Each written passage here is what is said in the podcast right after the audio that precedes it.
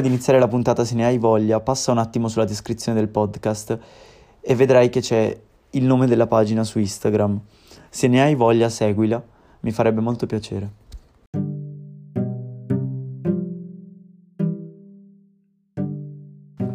Allora, l'altro giorno mi è capitato di mettere a posto la libreria e di aver ritrovato un libro che ho letto un sacco di tempo fa, si chiama La mucca viola, è un libro scritto da Seth Godin, un imprenditore statunitense laureato in uh, informatica e filosofia, che ad un certo punto della sua carriera imprenditoriale ha deciso di darsi all'editoria. Ha scritto diversi libri, tutti molto interessanti, ne ho letti parecchi, che trattano di temi interessanti sia sul marketing che sull'economia, con un linguaggio molto molto semplice e una modalità di scrittura abbastanza uh, friendly, insomma, si fanno leggere molto facilmente. Questo particolare libro mi ha colpito per un concetto che secondo me è molto importante da comprendere, che prescinde un po' dal marketing legato alla visione meramente aziendale o comunque di qualcuno che debba per forza fare imprenditoria. Però è un po' legato alla vita in generale cioè lui introduce il libro parlando delle classiche P del marketing che sono prodotto, prezzo, promozione, posizionamento, packaging, eh, pubblicità e via dicendo. Introducendone poi una nuova P che definisce lui stesso Purple Co, cioè mucca viola. Perché Purple Co? Lui, come ho detto prima, è statunitense, no? Allora racconta di un viaggio che decide di fare con la sua famiglia in Francia nel quale sui bordi della strada che percorre in macchina nota una presenza assurda, elevatissima di mucche che sono libere così al pascolo.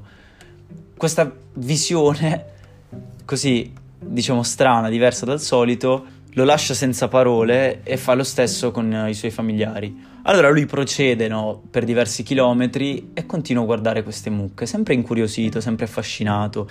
Dopo diversi chilometri e diversi magari minuti o ore in macchina, si rende conto che le mucche hanno perso il fascino che avevano all'inizio. Lui non è più attirato così come non lo sono i suoi familiari. E allora fa una riflessione e dice: Adesso, se avessi visto una mucca viola, quella sì che avrebbe attirato la mia attenzione.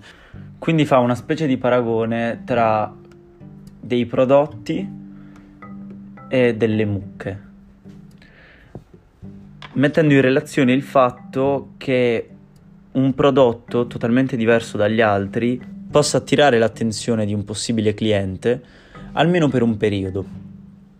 Quindi poi si concentra anche sul definire un altro concetto che è il modo nel quale lo stesso prodotto viene venduto. Lui prende come esempio iniziale la storia di un ingegnere americano che nel 1912 inventa la prima macchina a fetta pane per uso commerciale, che però non riscuote nessun successo. E solo vent'anni dopo, quando lui inizia a vendere del pane già affettato sotto il nome di Wonder Bread, che costruisce un impero. Questo perché il packaging del prodotto nel 1932 è stato essenziale per la vendita dello stesso. Cioè, se lui non avesse creato questa linea di pane e non l'avesse mai chiamata Wonder Bread, magari quella sua invenzione sarebbe finita in mano a qualcun altro e diciamo a farci soldi non sarebbe stato lui, ma il fortunato imprenditore di turno entrato in possesso di questa invenzione. Quindi la prima cosa principale sulla quale si sofferma Godin è il fatto che la presentazione di un prodotto impatti molto sulla possibilità di vendita dello stesso. Cioè qua parliamo di pane affettato, che è qualcosa di non troppo rivoluzionario. Però il fatto che fosse imbustato, venduto con un nome e commercializzato nei magari, non so, nelle catene di distribuzione di supermercati, per esempio, desse l'idea di essere un prodotto affidabile. Subito dopo poi parla del mercato televisivo pubblicitario e anche qui fa un bel ragionamento che secondo me dovremmo un po' tutti capire. Cioè praticamente lui dice che se ci facciamo caso, se ci fai caso anche tu, molto spesso sei portato ad acquistare prodotti che hai nella tua infanzia visto in tv o comunque qualcosa che qualcun altro acquista per te perché l'ha visto in tv. Prova a pensare magari ai tuoi genitori che hanno vissuto un'epoca diversa, se abbiamo la stessa età. Altrimenti pensa alla tua infanzia. Quello che prima si vedeva in televisione passava come un prodotto di valore realmente alto, molto molto alto, per il semplice fatto che innanzitutto la televisione fosse agli albori, io ad esempio ci sono nato con la televisione in casa e molti di voi anche. Però determinate persone no, ovviamente. E quando la televisione era agli albori, le pubblicità televisive costavano un sacco e solamente determinate aziende potevano permettersele, motivo per il quale i prodotti pubblicizzati, oltre ad ottenere un boom esagerato, ci sono diverse storie di un sacco di aziende che fossero vicine al fallimento e che solo grazie a prestiti che gli abbiano permesso poi della pubblicità televisiva siano effettivamente resistite e non solo, siano cresciute e di molto. Quindi la televisione ha avuto un impatto importante su determinate generazioni, però adesso il mercato è totalmente saturo. Facci caso, se adesso vedi un, un qualsiasi prodotto in tv, non sei subito lì ad acquistarlo. Per farti un esempio, se adesso dovessi vedere un prodotto, magari in tv, magari in una televendita, ok? Sempre che ce ne siano ancora, ma sono sicuro che sui canali regionali qualcosa sicuramente si trova Beh, insomma, tu cercheresti lo stesso prodotto magari su Amazon o comunque su internet. Le televendite in un certo senso sono stati precursori di queste grandi catene di distribuzione telematiche, perché il concetto è più o meno lo stesso, cioè la comodità di non dover alzare il culo e stando semplicemente in casa, ancora dietro la tv, poter ordinare ciò, ciò che si voleva. Il punto è che però adesso come ho già detto anche più di una volta, il mercato è totalmente saturo. Quindi come si fa? Si cambia piattaforma. Si è passato adesso ai social network, ad esempio, che danno la possibilità di fare un tipo di pubblicità ancora migliore perché c'è qui la possibilità di colpire un determinato target. Cioè adesso sei sicuro che la tua pubblicità verrà vista da una persona che è potenzialmente interessata al prodotto che tu hai da offrirgli. In questo modo falcerai di molto la quantità delle persone alla quale indirizzare il messaggio pubblicitario. Cioè, ad esempio, tramite l'utilizzo di cookies, una, so, un'azienda che vende integratori per la palestra, ad esempio, sa bene di avere una possibilità di riscontro molto più alta se dovesse indirizzare le proprie offerte a qualcuno che magari, non lo so, vede video di palestra su internet o fa ricerche su Google correlate allo stesso settore. Al contrario, se dovesse mandarle magari a mia nonna, non se ne fregherebbe niente e quindi avrebbero pagato della pubblicità inutile, cosa che prima in tv si faceva, perché alla fine la tv la guardano tutti, però effettivamente non sai a chi stai indirizzando il tuo prodotto, o meglio, tu sai qual è il target che vuoi colpire, però la pubblicità non è così targetizzata. Il punto sostanziale è che poi anche questo mercato si andrà a saturare, in realtà sotto un certo punto di vista lo è già. Quindi praticamente Godin utilizza un altro esempio che è quello della pubblicità del maggiolino promossa da Volkswagen. Allora, nel periodo storico nel quale la Volkswagen ha prodotto il maggiolino e ha tentato di venderlo nel mercato statunitense, in America si vendevano i pick-up, classici macchinoni enormi con una cilindrata spaventosa e una potenza di traino assurda, soprattutto con una capacità volumetrica esagerata. Quindi immaginati di essere il responsabile marketing della Volkswagen e i tuoi capi ti dicono dobbiamo vendere questo prodotto. Allora, il maggiolino, non so se tu l'abbia mai visto, ma cercalo su Google, è una macchina piccolissima.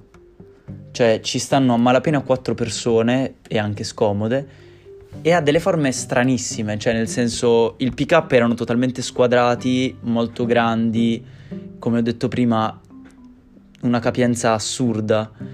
Il maggiolino è esattamente l'opposto, cioè sono agli antipodi. Come hanno fatto? Loro hanno pensato di vendere un prodotto totalmente diverso e hanno detto, visto che il nostro prodotto è totalmente opposto a quello che già c'è sul mercato, anche il modo in cui lo vendiamo dovrà esserlo. Infatti hanno ideato una pubblicità che secondo me è tra le più geniali, che ti consiglio di andare a cercare Basta digitare su Google pubblicità, prima pubblicità Maggiolino Volkswagen, ti uscirà questa locandina con in alto a sinistra un'immagine del Maggiolino molto molto piccola rispetto alla locandina, cioè sarà circa un decimo della pagina totale, dove loro praticamente volevano esprimere questo concetto di diversità rispetto al resto e hanno promosso un prodotto che poi in realtà ha avuto successo, lasciando che la pubblicità se la facesse in un certo senso anche da sola.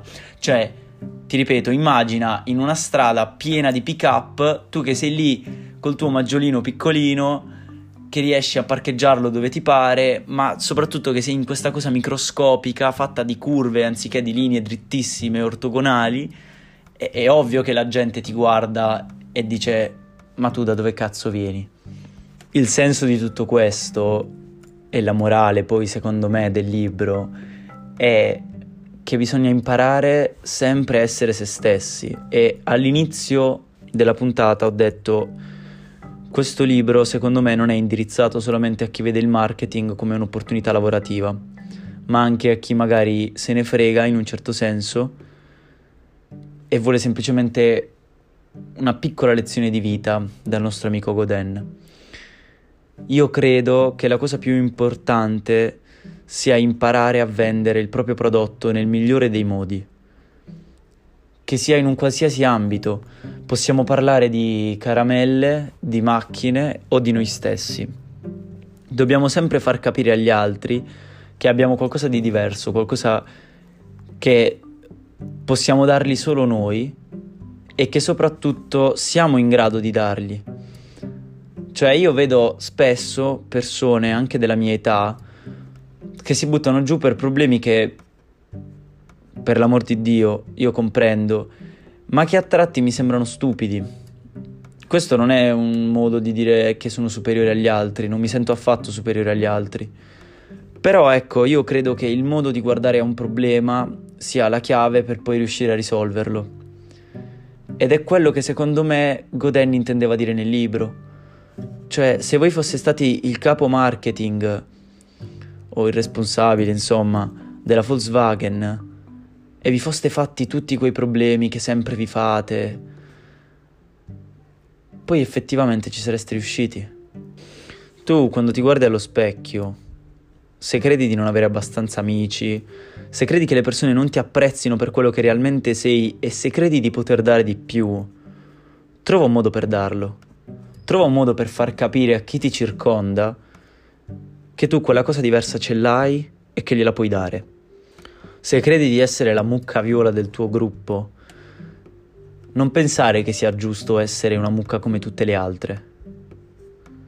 È sbagliato. Omologarsi alla massa e mettere da parte la propria personalità è la cosa più sbagliata che un individuo particolare possa fare Lascia che la massa sia la massa e prova a essere te stesso. Tanto ce lo dice anche Godin. Ci sarà sicuramente una parte di mercato interessata al tuo prodotto e quella parte di mercato lì sarà quella disposta a pagare molto di più di quelli che volevano le mucche normali. Non te lo dimenticare.